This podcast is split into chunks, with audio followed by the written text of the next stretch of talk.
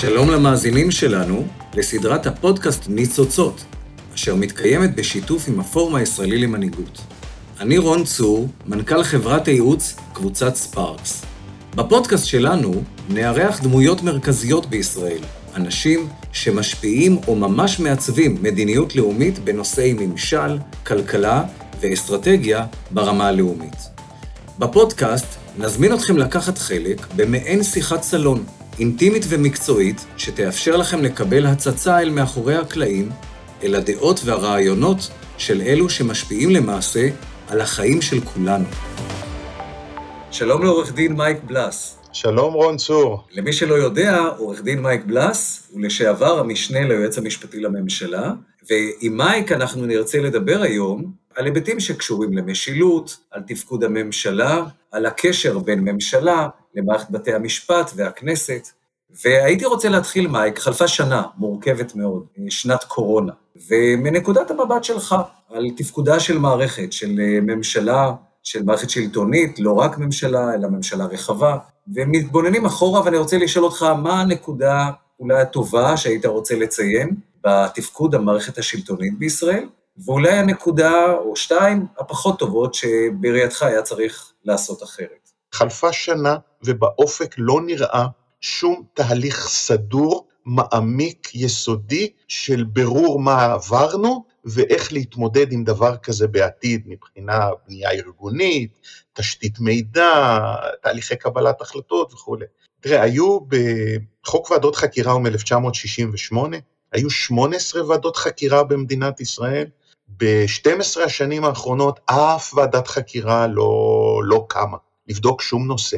אז בדקו בטיחות של מבנים ואת מצב המים ואת מצב מערכת הבריאות. כן, ולפעמים אחרי מלחמת יום כיפור או דברים אחרים. זה אירוע שלטעמי בעולם הישן, שלפני למעלה מעשר שנים, זועק להקמת ועדת חקירה, לא מחפשת אשמים, אבל מנסה להבין מה עברנו ואיך למנוע את זה בפעם הבאה.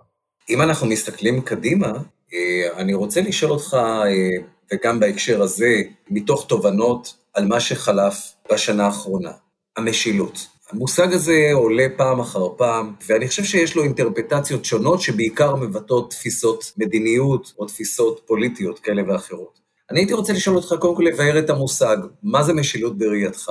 זה מושג אה, חדשני יחסית. אה, לא השתמשת, כשלמדתי משפטים לפני הרבה מאוד שנים לא דיברנו בטרמינולוגיה של משילות, אה, אבל אם אני אנסה לתת לו את ההגדרה כפי שאני מבין את המושג הזה, זה היכולת של אה, גורמים שונים, זה יכולה להיות הממשלה, זה יכול להיות שר, זה יכול להיות גורם אחר בעל סמכות שלטונית, לגבש מדיניות שהוא מעוניין בה, ולהוציא אותה אל הפועל. עכשיו, זה תהליך שמורכב מהרבה שלבים.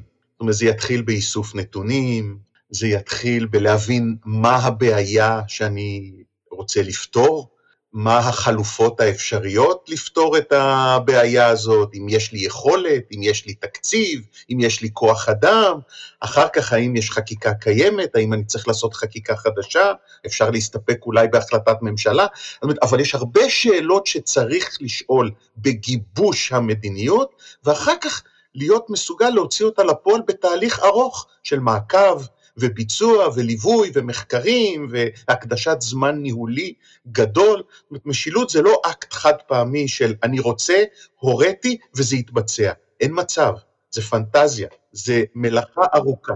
אז איפה הבעיה בעצם? אז קודם כל שאלה ראשונה, האם אתה רואה שיש בעיית משילות? ואם יש בעיה, בוא תעזור לנו לשים את האצבע בראייתך. על מה היא יושבת בעצם? אפשר לדבר על הנושא הזה באופן כללי, ואפשר גם לקחת נושא ספציפי אה, ולבחון דרכו האם מתקיימת כאן אה, משילות. עכשיו, חלק מהבעיה, אם אנחנו מדברים באופן כללי, כן? אז חלק מבעיית המשילות נובעת מכך, למשל, שבמדינת ישראל, אם תיקח את השנתיים האחרונות, יש חוסר יציבות פוליטית אה, ברמה מאוד גבוהה. כשאתה הולך לבחירות אה, כל חצי שנה בערך, אתה לא יכול באמת לקדם שינויי מדיניות מאוד משמעותיים, כי אתה צריך להעביר חקיקה בכנסת, להעביר תקציב מדינה, הדברים האלה לוקחים הרבה מאוד זמן, ובעצם כרגע אתה עוסק בתחזוקה. אתה מתחזק את המערכת עד שיהיה משהו טוב. אז הבעיה הראשונה בעצם זה חוסר היציבות הפוליטית. זה לגבי השנתיים האחרונות אלמנט מאוד מרכזי. אבל גם לפני השנתיים האלה ואחרי השנתיים האלה, אנחנו צריכים לזכור שאנחנו נמצאים במצב שבו השיטת הממשל שלנו היא שיטת ממשל אה, קואליציוני. ממשלה נבחרת היא אוסף של מפלגות שיש להם אינטרסים פוליטיים שונים לגמרי בנושאים מסוימים, והם מסכימים על דברים מסוימים. אז היכולת לקדם דברים שיש בהם אי הסכמות היא מאוד קשה.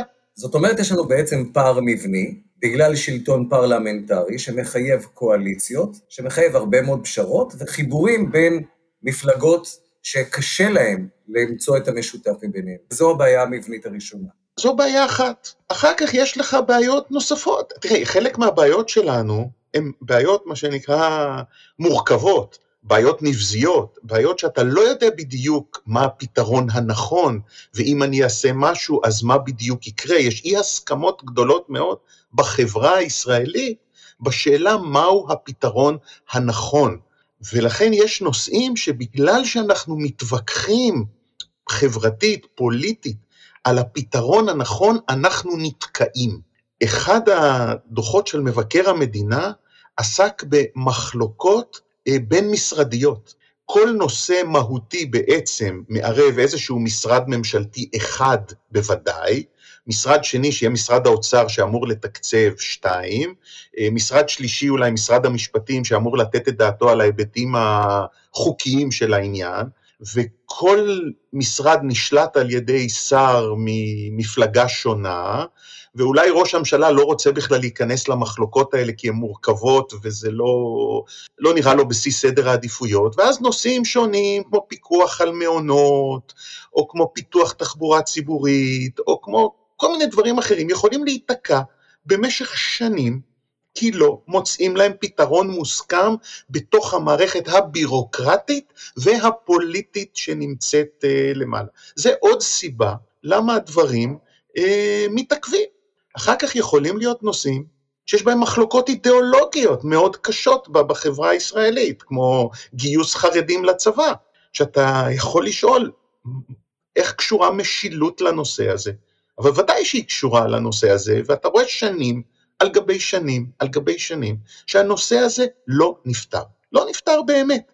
אני רוצה לקחת אותך לשלב הבא, כי אני, ברור לגמרי שיש את החלק של עצם עיצוב המדיניות וקבלת ההחלטות, אבל הטענה המרכזית שנשמעת, לפחות בשנה האחרונה, אולי בשנתיים האחרונות, זה שהבעיה אינה בקבלת ההחלטות. ההחלטות התקבלו, הבעיה זה ביישום שלהן.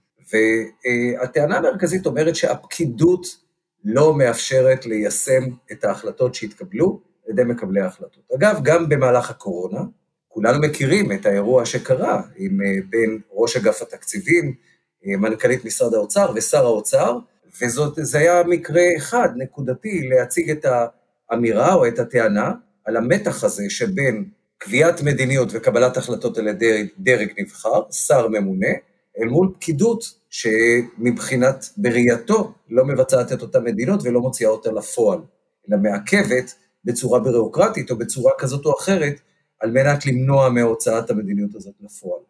אז איך אתה רואה את הדברים בהקשר הזה?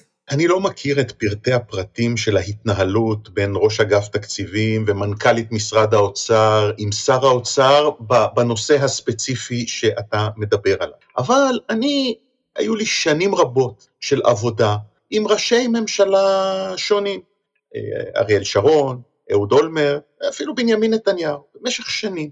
עכשיו אתה יודע שכשראש ממשלה רוצה לקדם, או שר, רוצה לקדם מדיניות, אז הוא מקיים דיונים ענייניים ומקצועיים עם הדרג של עובדי המדינה, הדרג הפקידותי הבכיר שלו, הוא מבקש מהם מסמכים, הוא מבקש לדעת את העובדות, הוא לומד והוא מציג את עמדתו. אני רוצה שזה יהיה כך, אני רוצה שזה יהיה אחרת, תגישו לי מסמך, תכינו לי הצעת החלטת ממשלה. עכשיו, לפעמים הדברים מצריכים ליבון, לפעמים דרישה כזאת שמגיעה נתקלת במחסומים חוקיים, זה יכול להיות משפט פנימי, משפט בינלאומי, אה, מחסור תקציבי, וכשראש ממשלה או שר מקדישים את הזמן בעבודה רצופה ואינטנסיבית עם הדרג המקצועי שמשרת אותם, אני מאמין שבמרבית המקרים אפשר להגיע לפתרונות. יש מצבים ששרים יכולים לרצות פתרון מסוים לבעיה, אבל הפתרון הזה הוא בלתי אפשרי. הוא, הוא, בלתי, הוא בלתי קביל. על הבלתי קביל הזה אני רוצה רגע לאתגר אותך, כי יש שאלה האם אנחנו מדברים על דברים, וברור שזו לא השאלה שמדברת מה שמעבר למה שהחוק מתיר, לבין פרשנות. הבלתי אפשרי זו בדיוק הטענה. השרים אומרים, כל עוד הדברים הם נעשים במסגרת החוק, ובהתאם לכללי קבלת ההחלטות הנהוגים במשטר שלנו, הדמוקרטי, על הפקידות לבצע. והרבה פעמים הטענות מדברות על פרשנות של פקידים, שגורמת לכך שבעצם ההחלטות לא יוצאות אל הפועל. אז אני, אני רוצה לתת לך דוגמה למשהו שאני חושב שהוא דוגמה, הוא דוגמה טובה למתח שבין אה, דרג מדיני לדרג פקידותי. אה, לפני הרבה שנים אה, הייתה זרימה של מהגרים, מהגרי עבודה בעיקר, מאפריקה לישראל, דרך סיני. והגענו למצב של מאות ויותר בחודש שהגיעו מאפריקה ל- לישראל, והם היו מגיעים לגבול, ועוברים אפילו את הגבול אה, באזור הנגב. ואז שאל מישהו, אה, נוותר על השם בהזדמנות הזאת, אה, את צה"ל, למה אתם לא יורים בהם?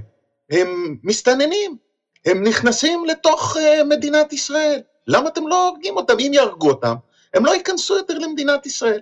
חבר ממשלה, אתה מתכוון, בדרג הנבחר. לא ניתן פרטים מזהים, אבל איש בכיר שאל את, ה, את השאלה הזאת, למה לא יורים בהם? היו שם גם אנשי צבא וגם, אה, וגם, וגם אני. אה, ואנשי הצבא אמרו, אנחנו יורים במי שחמוש ומסכן את ביטחון מדינת ישראל. עכשיו צריך לזכור, האנשים האלה בחלקם הגיעו עייפים, צמאים, אחרי שעברו לפעמים עינויים בסיני, חטיפות, ומחפשים חיים טובים, כי באפריקה החיים היו מאוד קשים. אה, ואז הפנו את השאלה למשפטנים, למה משפטנים לא מתירים לירות באנשים האלה? ואנחנו אמרנו, אנשים לא חמושים, לא הורגים אותם, זה, זה רצח. עכשיו, בן אדם שנכנס למדינת ישראל, הוא עובר עבירה, אפשר לשפוט אותו. אבל יש פתרון הרבה יותר פשוט, תקימו גדר. בנגב לא הייתה גדר. עכשיו, הקמת גדר זה פרויקט שעולה כמה מיליארדי שקלים, מחייב מימון מיוחד מהאוצר, כי זה לא עניין ביטחוני נטו, זה פרויקט מורכב.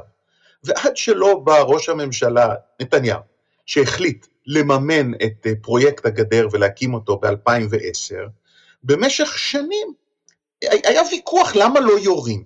עכשיו, לכן הפתרון הקל להרוג אנשים הוא, הוא לא חוקי, הוא, הוא בלתי אפשרי, חיילי צה"ל לא יהפכו להיות אנשים שיורים בגברים ונשים וילדים שמנסים להיכנס, זה פשוט לא יקרה.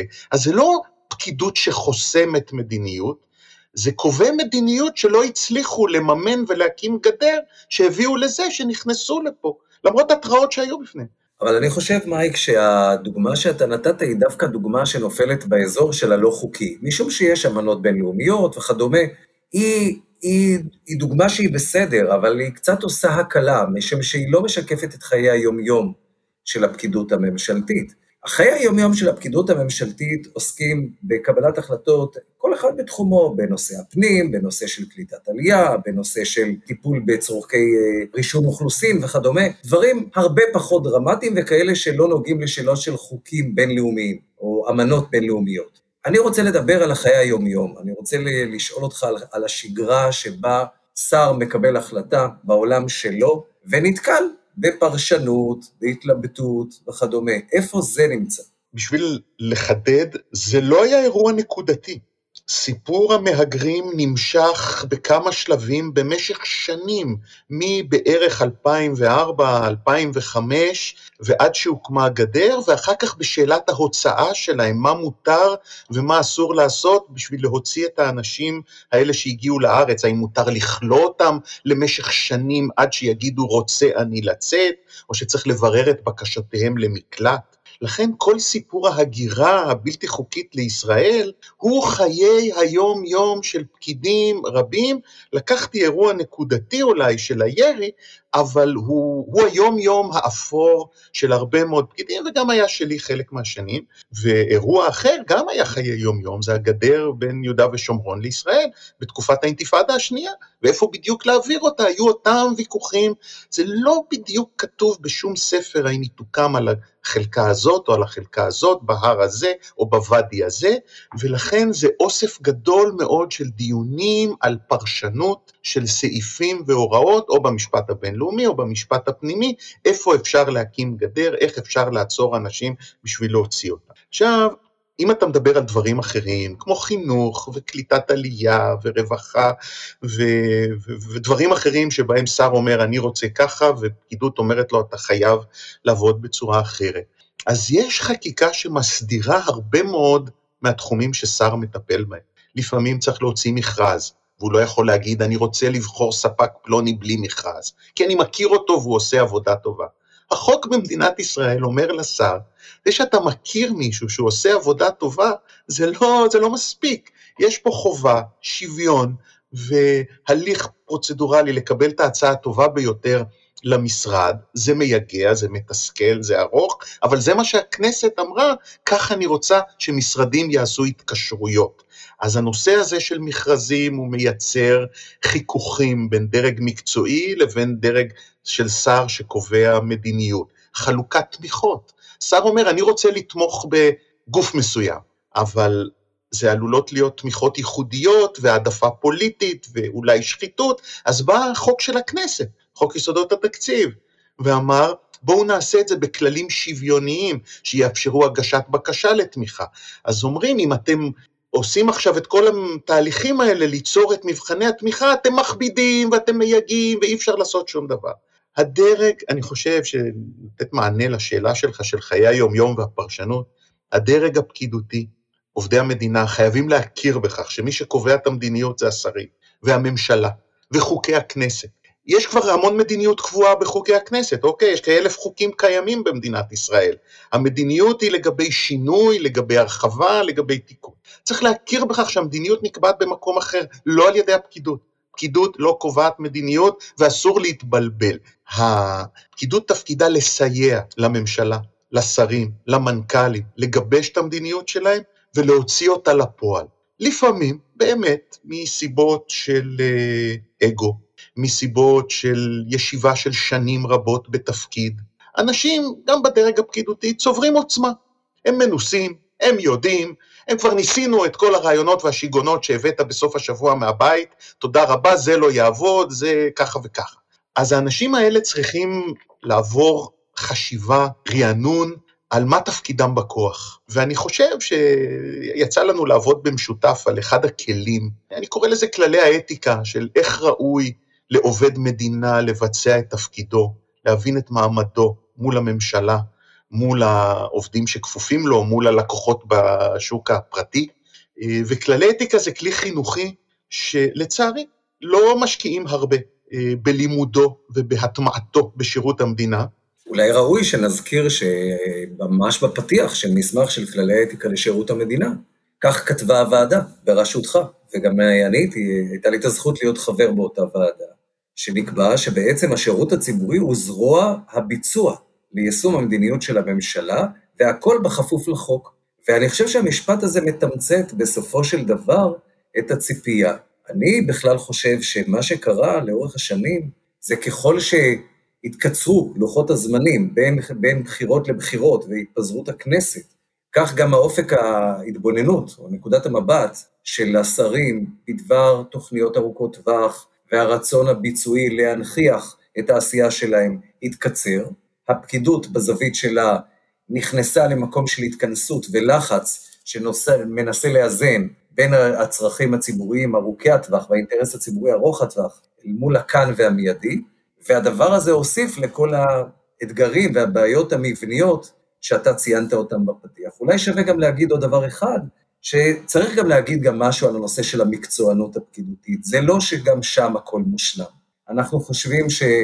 אני חושב שיש לנו עוד הרבה מה לעשות בתחום של שיפור, שיפור מקצועי בדרג המקצועי, כל אחד בעולמות התוכן, ובסופו של דבר נדרשת הסדרה במובן הזה שפקידות מקצועית מכינה תוכניות, מציעה חלופות אל מול אה, מדיניות של מקבלי ההחלטות, זאת אומרת הדרג הנבחר, ולאחר קבלת החלטה, בהחלט האחריות שלהם היא להגשים את אותה מדיניות ולהוציא אותה לפועל, והכל כמובן בכפוף לחוק. בוא נדבר על שתי נקודות ממה שאמרת.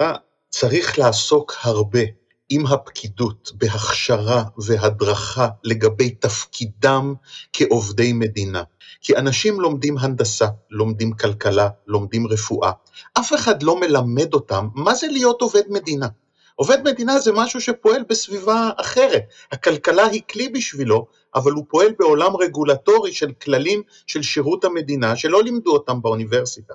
ואין ב, למיטב ידיעתי, בשירות המדינה איזושהי הכשרה חילית כזאת, כמו שיש אה, בצבא, אחרי שגמרת קורס אחד, אז יהיה לך עוד קורס שיסביר לך איך עובדים במקום הספציפי הזה שאתה בא אליו, אחרי קורס קצינים, השלמה חילית, או משהו שהוא ספציפי. אני ארצה לתקן שדווקא בשנים האחרונות נעשו, הוקמה מדרשה לאומית, תוכניות חוץ-מדינתיות, אבל בשיתוף המדינה, אבל אין ספק שיש עוד מה לעשות דרך ארוכה בשביל להכשיר. אני רוצה להגיד דבר אחד, כשאדם נכנס להיות עובד מדינה, העובדה שיש לו תואר ראשון מאיזושהי אוניברסיטה לא מספקת. בעולם שלי הוא היה צריך ללמוד חודש-חודשיים מה זה להיות עובד מדינה ביחד עם עוד עובדי מדינה מדיסציפלינות אחרות, כך נכנסים. בפועל מה שקורה, אתה בא למשרד, יש לך תיקים כבר על השולחן ואומרים לך טפל בזה. on the job training נעשה לך. המקצועיות היא גם בהתחלה, בכניסה, וצריכה להיות מקצועיות בהמשך כל כמה שנים, לוודא שאתה מרענן את הידע שלך. במובן הזה יצא לי להיות אה, במהלך העבודה שלי בשירות המדינה בהשתלמויות בחו"ל, חלקם קצרות, חלקם ארוכות של שנה, ואני כן התרשם, אני עבדתי בסביבה של אנשים מאוד מאוד מקצועיים, אבל מפעם לפעם צריך לשלוח אותם אל מעבר למדינות הים ולמקומות אחרים בשביל לראות מה קורה בעולם, איזה התפתחויות יש. שירות המדינה חייב להיות השפיץ של הידע בתחומים שהוא מתעסק בהם. נציבות שירות המדינה צריכה להוביל את ההכשרה המקצועית, לא בעצמה את הכל, אבל לוודא שהמשרדים עוסקים בכך. לשאול כל מנכ"ל מה תוכנית ההכשרה המקצועית שלך לדרג הזוטר, לדרג הביניים, לדרג הבכיר, מה אתה עושה איתם? בשביל, אתה רוצה שינוי מבנה ארגוני, אתה רוצה תקנים, אתה רוצה, אוקיי, אבל את הקיים, איך אתה ממקצע? איך אתה מביא אותם לשפיץ של הידע וה... והיכולות הקיימים היום, state of the art של, של התחומים שאתה מופקד עליהם. זה חסר. לחלוטין. לפני שניכנס לשאלה האחרונה, אה, שארצה לשאול אותך, אני רוצה לומר שהחל תהליך של למידה, אבל אין ספק שיש עוד מסע שצריך לעשות על מנת להשלים אותו ולשפר, שוב, פעם אחת את הרמה המקצועית ופעם שנייה את הקשר בין הדרג הנבחר לבין הדרג המקצועי, ולהבין כל אחד מה תפקידו בתוך הסך הכולל הזה. אבל דיברנו מקודם על הנושא של בתוך שירות המדינה, ועכשיו הייתי רוצה לשאול את זווית ראייתך בין המערכת הממשלית לבין מערכת המשפטית. ואני במפורש לא רוצה להיכנס למקרה פרטי כזה או אחר של אדם כזה או אחר, אבל אני כן רוצה להתייחס לטענה שבאה ומדברת, והרי הדבר ש, שעוסק בנושא של אקטיביזם שיפוטי, שיפוטי עולה מפעם לפעם. והיום אחת הטענות שעולות זה בעצם תפיסה שבאה ואומרת שבית המשפט הלכה למעשה קובע חקיקה ומדיניות, במקום שיפרש מדיניות, והשאלה שלי, מהי עמדתך בנושא? איך אתה רואה את הדברים? ואם אתה חושב, מה צריך לעשות מחר בבוקר בהקשר הזה? תראה, אנחנו כולנו מכירים את הטענות כלפי מערכת המשפט אה, וכולי, אבל אני רוצה להתחיל ממקום קודם לכך. אה, כשהקימו את המדינה, בהכרזת העצמאות, כתבו שעד 1 באוקטובר 1948 תהיה למדינת ישראל חוקה. אוקיי? ב-14 במאי 48 אמרו שעד 1 באוקטובר 48 תהיה למדינת ישראל חוקה. חוקה, התפקיד שלה זה לקבוע את המבנה של מוסדות המדינה, אבל גם את זכויות האדם במדינה. עכשיו הפוליטיקאים, מסיבות שונות ורבות, החליטו לא לעשות חוקה למדינת ישראל. ומ-1950 בעצם עשו פשרה שנעשה חוקי יסוד, שיקבעו חלקים חלקים על הכנסת, על הממשלה, על מבקר המדינה, השלימו סדרה של חוקי יסוד וחלק מזכויות האדם בשנות התשעים, אבל חלקים שלמים בחוקה העתידית של מדינת ישראל טרם נקבעו. עכשיו, המציאות הייתה כזאת שהחלטות שלטוניות התקבלו לגבי אזרחים וחקיקה התקבלה, ונוצר צורך לבחון את השאלה האם זה חוקי, האם זה חוקתי, האם זה עומד בסטנדרטים של מדינה יהודית ודמוקרטית. אוקיי? עכשיו, בסכסוך הזה שקיים בין כנסת שהיא מחוקקת וגם מכוננת, קובעת חוקי יסוד, ממשלה שאמורה להיות הגוף המבצע, אוקיי, לא המחוקק, במדינת ישראל יש לה המון כוח, כי היא גם בעצם שולטת בכנסת באמצעות הקואליציה, אז שום דבר בכנסת לא יכול להתקיים אם הממשלה לא רוצה שהוא יתקדם, כן? חברה אזרחית שהיא מושפעת מההחלטות גם של הכנסת וגם של הממשלה.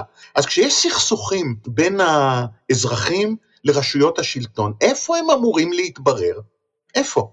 יש אפשרות אחת שהם יתבררו בבתי המשפט בצורה שמכילה את האנרגיות השליליות נגד מה שקורה בבירור שיפוטי. ואם אתה חוסם את האפשרות של בירור ממשי בבתי, אמיתי, בבתי משפט, האנרגיות האלה יתועלו לאן? אני מאוד חושש שהאנרגיות האלה יכולות להיות מתועלות לרחוב, והאלימות שתופעל כשהציבור לא יהיה מרוצה מדברים מסוימים יכולה להיות קשה יותר. אז אני חושב שבחברה דמוקרטית יש היגיון תועלתני רב בזה שאנחנו מתעלים סכסוכים למערכת שיפוטית. וצריך לזכור, החברה שלנו מאוד משוסעת, כמעט בכל פרמטר. חילונים, דתיים, עשירים, עניים, יהודים, ערבים, אנחנו חלוקים על המון דברים.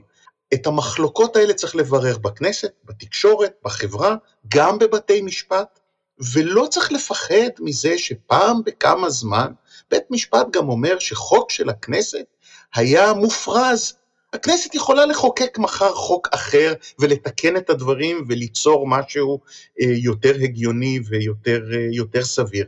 האקטיביזם הזה הוא בסך הכל בשוליים, אני, הוא, הוא מאוד, אה, הוא נוח שיש את האויב הזה, בית משפט, ואפשר להיכנס בו, זה אפשר לארגן את כל התומכים סביב משהו כזה, אבל באמת בשנים האחרונות בוודאי המערכת המשפטית לא ממהרת לבטל חקיקה. אתה יודע, אני אקח מקרה של שיטות החקירה של שב"כ, שיטות החקירה של שב"כ היו נושא לדיון בבית המשפט חמש שנים בשנות התשעים, עד שבית משפט פסק שאי אפשר להפעיל כוח פיזי בחקירות. בית המשפט אמר לממשלה, רוצה, תחוקקי בכנסת, תלכי ותקבעי חקיקה בנושא הזה. כשחקיקה כזאת לא נקבעה, בית המשפט בא ואמר אין לשב"כ סמכות להפעיל כוח פיזי בחקירות. אז אני יודע שאפשר להביא גם דוגמאות אחרות, הנה מסתננים ביטלו כמה והנה גיוס חרדים ביטלו את החקיקה. אבל מה רוצים בנושא גיוס חרדים? המערכת הפוליטית הסדירה את הנושא הזה? במדינת ישראל יש גיוס חובה, שהיחידים שזה מופעל עליהם, בעצם, זה לאוכלוסייה החילונית. בנות דתיות פטורות משירות על פי חוק, בנים שלומדים בישיבה בעצם פטורים משירות, האחרים חייבים לעשות. זה לא בדיוק שוויון, זה לא בדיוק חלוקה שווה של הנטל. המערכת הפוליטית לא מטפלת בזה, אז המערכת המשפטית נגררת לעסוק בזה. ואם היא תגיד, אני לא עוסקת בזה, אולי מחר תהיה תנועת מרד נגד גיוס לצבא, כי אנשים יגידו, בהיעדר שוויון, אינני מוכן להתגייס, או אינני מוכנה להתגייס. אז אין לנו פה איזה פתרון שאם רק נסגור את הדלת בבתי המשפט אז הכל יהיה טוב. לא, זה לא יהיה טוב.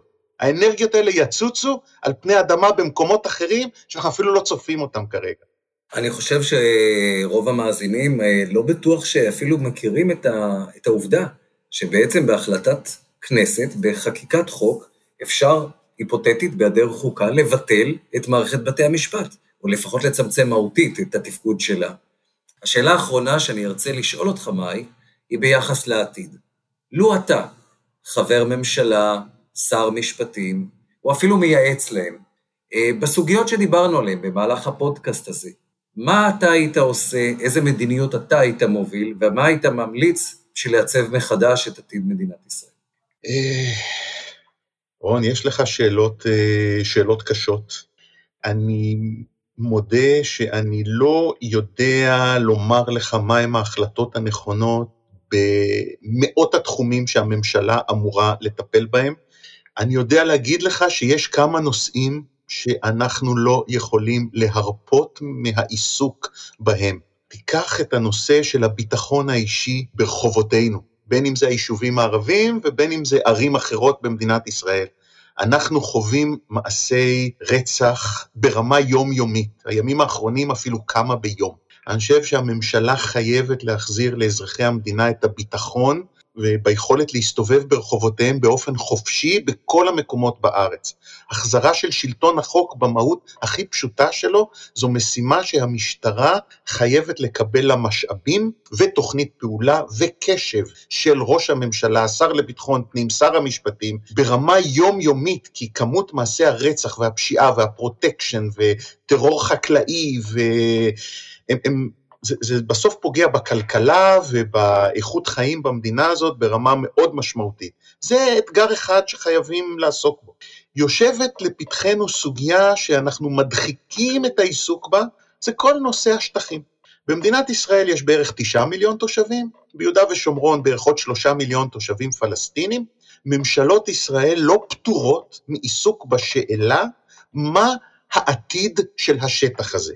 אז כנראה שירדו מהנושא של החלת ריבונות על חלק מסיבות כאלה ואחרות, אבל האתגר הגדול הוא בשטח מדינת ישראל, כשיש שני מעמדות של אוכלוסייה, אזרחים ותושבי רשות פלסטינית, שהם פועלי בניין, פועלים בחקלאות, פועלים בתעשייה אצלנו, אבל אין להם מעמד אזרחי, לאן אנחנו הולכים בעוד 10, 20 ו-30 שנה?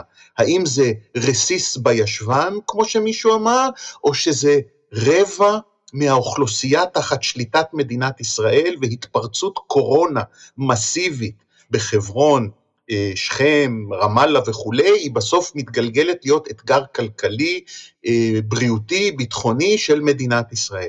אז העיסוק בנושא השטחים חייב להיות. על סדר היום של ממשלות ישראל, כי השפעתו הביטחונית, יחסי חוץ, אה, חקירה בהאג, כל הדברים האחרים היא עצומה.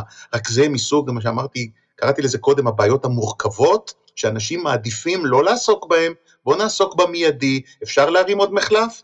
אפשר להרים עוד מנהרה באיזשהו מקום, לפתור בצומת כלשהו את הפקקים הנוראים שיש שם, הנה עשינו, למה אומרים שאנחנו לא עושים?